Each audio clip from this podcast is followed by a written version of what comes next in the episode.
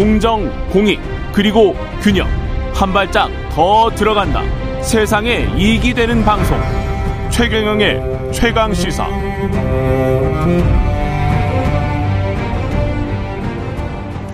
네, 여성가족부 폐지 윤석열 대통령의 공약 중 하나였는데요. 장관 취임 100일이 지났습니다. 여성가족부 폐지 로드맵 이 있을 것 같은데요. 여성가족부 김현숙 장관 연결돼 있습니다. 안녕하세요. 예, 안녕하십니까? 예, 이번 주에 취임 100일 맞이하셨고요. 석 달 정도 길지는 않은 시간인데 그동안에 여성가족부를 어떻게 이끌어 가셨는지 소개 좀 해 주십시오. 어, 제가 5월 17일 취임하고 이제 현장 소통하고 뭐 회의도 참석하고 대통령님 업무 보고도 있었습니다. 그래서 뭐 미혼모라든가 위안부 피해자 할머님, 그 다음에 학교 밖 청소년, 그 다음에 맞벌이나 다문화 가족들 이제 다양한 어, 여성 가족부의 정책 수혜자들 분들의 목소리를 많이 들었는데요. 성과를 말한다면 우선 이제 한부모 가족의 아동 양육비 지원 대상을 저희가 좀 많이 확대했습니다. 현재는 한 달에 한 2인 그러니까 가구 기준으로 한 100. 170만 원, 169만 원 정도의 중위소득 52% 가구가 지원 대상이었었는데요.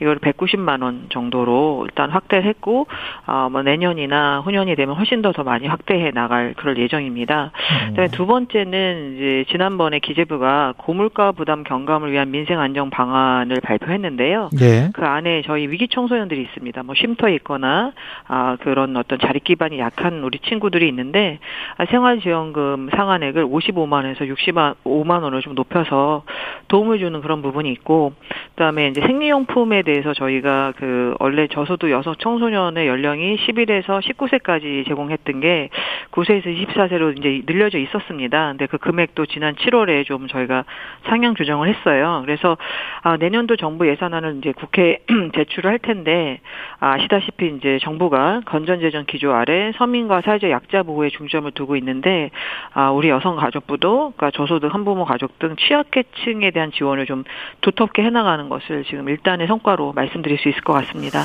그 열심히 일을 하고 계시는데 그 대통령은 뭐라고 그때 면담을 할 때 여성가족부를 어떻게 어떻게 며칠 안 몇 달 안에 뭐 로드밴을 만들어서 폐지하시오 이렇게 말했습니까? 어떻게 이야기를 들었는지 궁금하네요.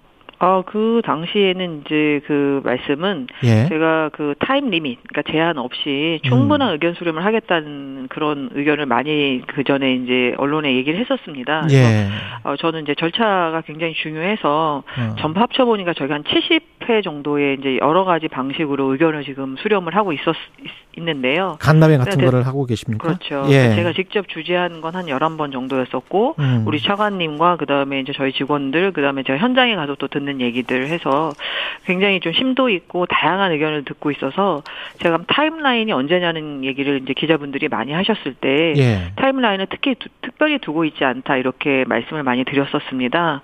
근데 이제 대통령님께 업무 보고할 때 대통령께서는 음. 아, 정부조직법을 개편을 해야 한다 행안부 중심으로 그러니까 그 어떤 일정들이 정해지면 그 안에 여성가족부의 폐지랑 관련된 부분에 의견을 낼 수 있도록 행안부랑 긴밀히 협조해라. 그러니까 시간을 타임 리밋을 저는 두지 않았는데 음. 정부조직법을 내는 것에 맞추어서 하면 좋겠다 그런 말씀으로 저는 이해했습니다. 그러면 정부조직법이 그 정부 개정안이 나오면 그 안에 이제 여성가족부 폐지 시한 뭐 이런 것들이 나오겠네요. 그러니까 정부조직법을 내면 이제 우리 여성가족부뿐만 아니라 예. 를 들어서 뭐 이민청 문제도 있을 수 있고 그다음에 예. 이제 다른 부에서 이제 의견을 낼 수가 있으니까 음. 그게 다 분절돼서 나올 수는 없고 그게 예. 이제 조화롭게 얘기가 돼야 되니까 아마 이제 각 부처 의견을 들을 것 같습니다. 행안부가 예. 그 의견을 그 듣는 과정에서 이제 적극적으로 이제 저희의 입장이나 여가부 폐지에 대해서 아, 조율을 해야 되는 상황이어서 그걸 행안부하고 논의를 좀 조직 개편에 대해서 논의하는 시점에 좀 맞. 맞춰라 이런 말씀이셨습니다. 유정주 의원이 제기한 주장인데 아까 간담회 말씀하셨는데 여가부가 부처, 폐, 부처 폐지 간담회를 하면서 회의록도 작성하지 않고 명당도 공개하지 않아서 밀실 논의를 하고 있다. 뭐 이렇게 주장을 했는데요. 네. 이거는 사실인가요? 아, 그 밀실이란 말은 좀 적, 적절하지 않습니다. 왜냐하면 저희가 아, 여러 차례 간담회를 하면서 실제로 이제 간담회기 때문에 오신 분들이 자신들의 의견을 자유롭게 이제 듣는 그런 거여서 이게 이제 뭐 예를 들어서 공공기록물 관리에 따른 법령에 이제 회의로 의무 작성 대상의 내용이 있거든요. 예. 아, 일단 그것에 해당이 되지 않고 그다음에 국회에 저희가 제출한 내용도 그 개인 오신 분들 이름은 저희가 개인정보보호법에 이제 저촉이 되기 때문에 이름은 내지 않았지만 그분들의 소속이라든가 전문 분야나 이런 것은 다 국회에 제출을 해서 이것이 밀실이라고 말씀하시는 것은 저는 전혀 맞지 않다고 생각합니다. 왜냐하면 그 의견이 마지막 어, 여성가족부의 어떤 조직 개편이나 아니면 여가부 폐지에 아, 공식적인 의견이 아니라 다양한 전문가들의 간담회에서 본인들의 의견을 얘기하시는 건데 그게 나간다고 하면 그대로 나간다고 하면 오히려 그분들의 어떤 그 말씀하시는 거에 어떤 자유로움 그런 것들에 대해서 제한이 될 수 있고 그분들에게 어떤 부담을 드릴 수 있기 때문에 그런 것이지 아, 전혀 뭐 이걸 밀실이라고 하는 것은 저는 좀 지나치다는 생각이 들고 그 다음에 저희가 각 그 간담회의 핵심적인 내용 어떤 간담회에서는 아동과 청소년 그 영역이 너무 분절돼 있으니 그걸 합쳐서 통합해서 정부가 일하면 좋겠다 이런 걸 냈다는 걸 다 아, 간단하게나마 다 적시해서 국회에 제출을 했습니다. 예. 장관님 지금 저 한 100일 정도 지나 보시니까 어떠세요? 그 여성 가족부를 폐지하는 게 나을 것 같습니까? 아니면은 유지하는 게 나을 것 같습니까? 아, 이제 그 제 생각은 예. 대통령의 폐지 공약은 분명하고 저희는 그것을 반드시 지킬 생각입니다. 음, 실제로 일을 하다 보면 예. 그 경성 정력 단절 여성에 대한 어떤 일을 제가 하다 보면 아 우리 여성가족부가 이제 세일 센터라는 곳에서 이제 경력 단절 여성들에 대한 직업 훈련을 하고 원스톱 서비스를 제공하고 있습니다. 이게 굉장히 중요한 일인데 40대나 50대 이제 여성분들의 서비스는 좀 이루어지고 있지만 아 경력 단절은 30대에도 많이 일어나거든요. 육아하고 출산 이런 과정에서 근데 이제 그런 부분에서는 프로그램이 좀 부족한 부분도 있고 그래서 고용부랑 협업해야 되는 그런 부분들도 많고 제가 이제 많은 분들을 만났어요. 저희 직원분들도 이제 여가부 폐지에 대해서 의견을 충분히 내실 수가 있잖아요. 그렇죠. 예. 그래서 다 의견을 많이 들었는데 모든 분들이 저한테 하시는 얘기는 지금 현재 상태로서의 여성가족부에 대해서는 다들 만족하지 못하시는 거예요. 이 부분에 음. 대한 변화는 정말 필요하다. 그래서 우리가 중앙부처로서 역할 수행에 있어서 너무 한계가 많기 때문에 이게 오히려 어떤 기회가 될 수도 있다. 좀 확실한 변화가 좀 필요했으면 좋겠다는 의견이 참 많았습니다. 그래서 저는 뭐 예를 들어서 여성에 대한 기능, 뭐 청소년에 대한 기능, 가족에 대한 기능이 없어질 수는 없습니다. 대한민국에서. 근데 음. 이제 그거를 어떠한 조직 체계에서 그 갖고 가는 게 가장 국민에게 좋은 서비스를 제공하느냐는 부분을 봤을 때는 지금의 여성가족부는 이제 지난 20년 동안 굉장히 여러 가지 성과가 많았지만 이제는 한계가 있다. 그래서 이것을 폐지하고 어, 좀더 큰 물로 나가야 된다. 이런 생각을 합니다.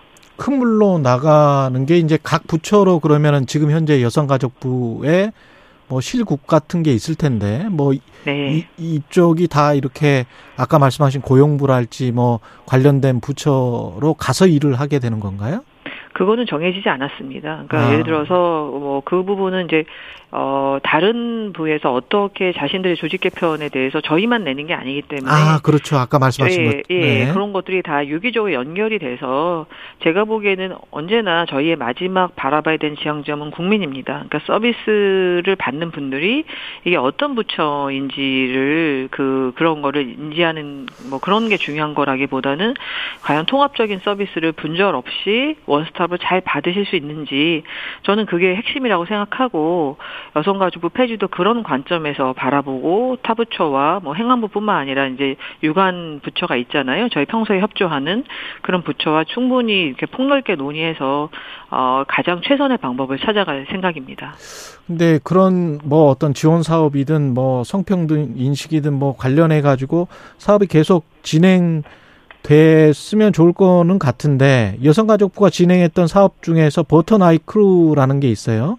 근데 맞습니다. 국민의힘 원내대표가 지원 대상이 페미니즘에 경도됐다고 비판하고 그리고 장관님과 통화를 했고 그리고 난 다음에 이제 사업이 중단이 됐단 말이죠. 이런 것들을 보면 이게 이제 일종의 이제 뭐 어, 어떤 징후가 아니냐 앞으로 이제 성평등이랄지 이런 거 관련해서는 점점 더 축소되는 쪽으로 가는 게 아니냐 이렇게 이제 우려하는 시선도 분명히 있단 말이죠.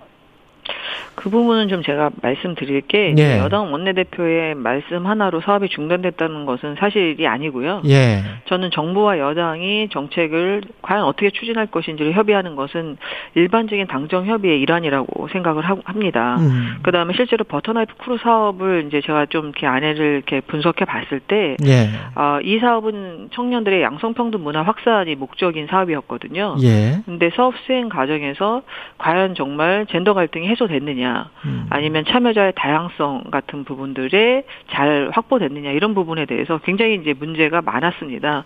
아, 2021년 국회에서도 이거에 참여자가 너무 남 여성 중심이니까 성별 균형을 좀 맞추라는 어떤 그 민주당 의원의 지적도 있었고, 그다음에 여성 가족위의 검토 보고서에는 모든 사업이 너무 여성의 시각 위주로 운영되는 과제가 너무 많으니 이 부분을 좀 수정해라 이러는 지적이 있었거든요. 근데 그런 부분이 이제 전혀 이제 그 좀 변화되지 않아서 이 사업의 문제점이 제기가 됐던 것이고 저는 정부의 어떤 예산은 이제 다양한 곳에 쓰일 수 있습니다. 근데 저희가 아까 민생 안정 얘기했던 것처럼 취약계층 우선 어떤 그런 배분이 되게 필요하고 사회 시스템이나 제도 같은 것을 그 만드는데 정부 예산이 아, 쓰이는 게 우선적이라고 보는데 아 뭐 아까 말씀드린 것처럼 긴축 재정을 기조로 서민과 취약계층을 최우선하는 이제 정책의 기조로 봤을 때 버터나이프 크루 사업은 현재 상황에서는 재정 주출의 우선순위에선 좀, 좀 낮지 않은가. 그러니까 순위가 뒤로 밀려 있는 그런 사업이 아닌가 이렇게 생각이 됩니다.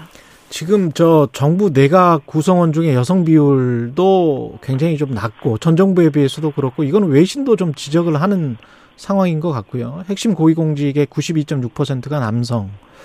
뭐 성평등이라는 성차별 완화라는 관점에서 봤을 때 어떻게 보십니까? 이게 여성 가족부 폐지가 주는 시그널이 분명히 있을 것도 같고 장관을 비롯해서 고위직의 여성 비율은 또 어떻게 높여야 될지도 뭐 고민이고 그렇겠습니다.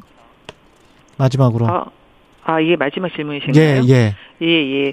저는 그 예를 들어서 우리나라 세계 성격차 지수가 좀 낮은 거는 사실이어서 예. 그 부분을 좀 높여가는 그런 노력은 필요하다고 생각이 되고요. 음, 그 부분에서 이제 제일 중요한 거는 점수나 비중은 정치와 경제 영역이어서 정치 권력 부분에서 국회죠. 특히 국회에서 여성의 비율이 확대되는 것에 대해서는 적극적으로 제가 찬성하는 입장이고요. 알겠습니다. 그다음에 뭐 내각도 가능하면 이제 임명권자의 고유 권한이니까 예. 능력과 전문성 우선으로 임명하시지만 가족부 김현숙 장관이었습니다. 고맙습니다.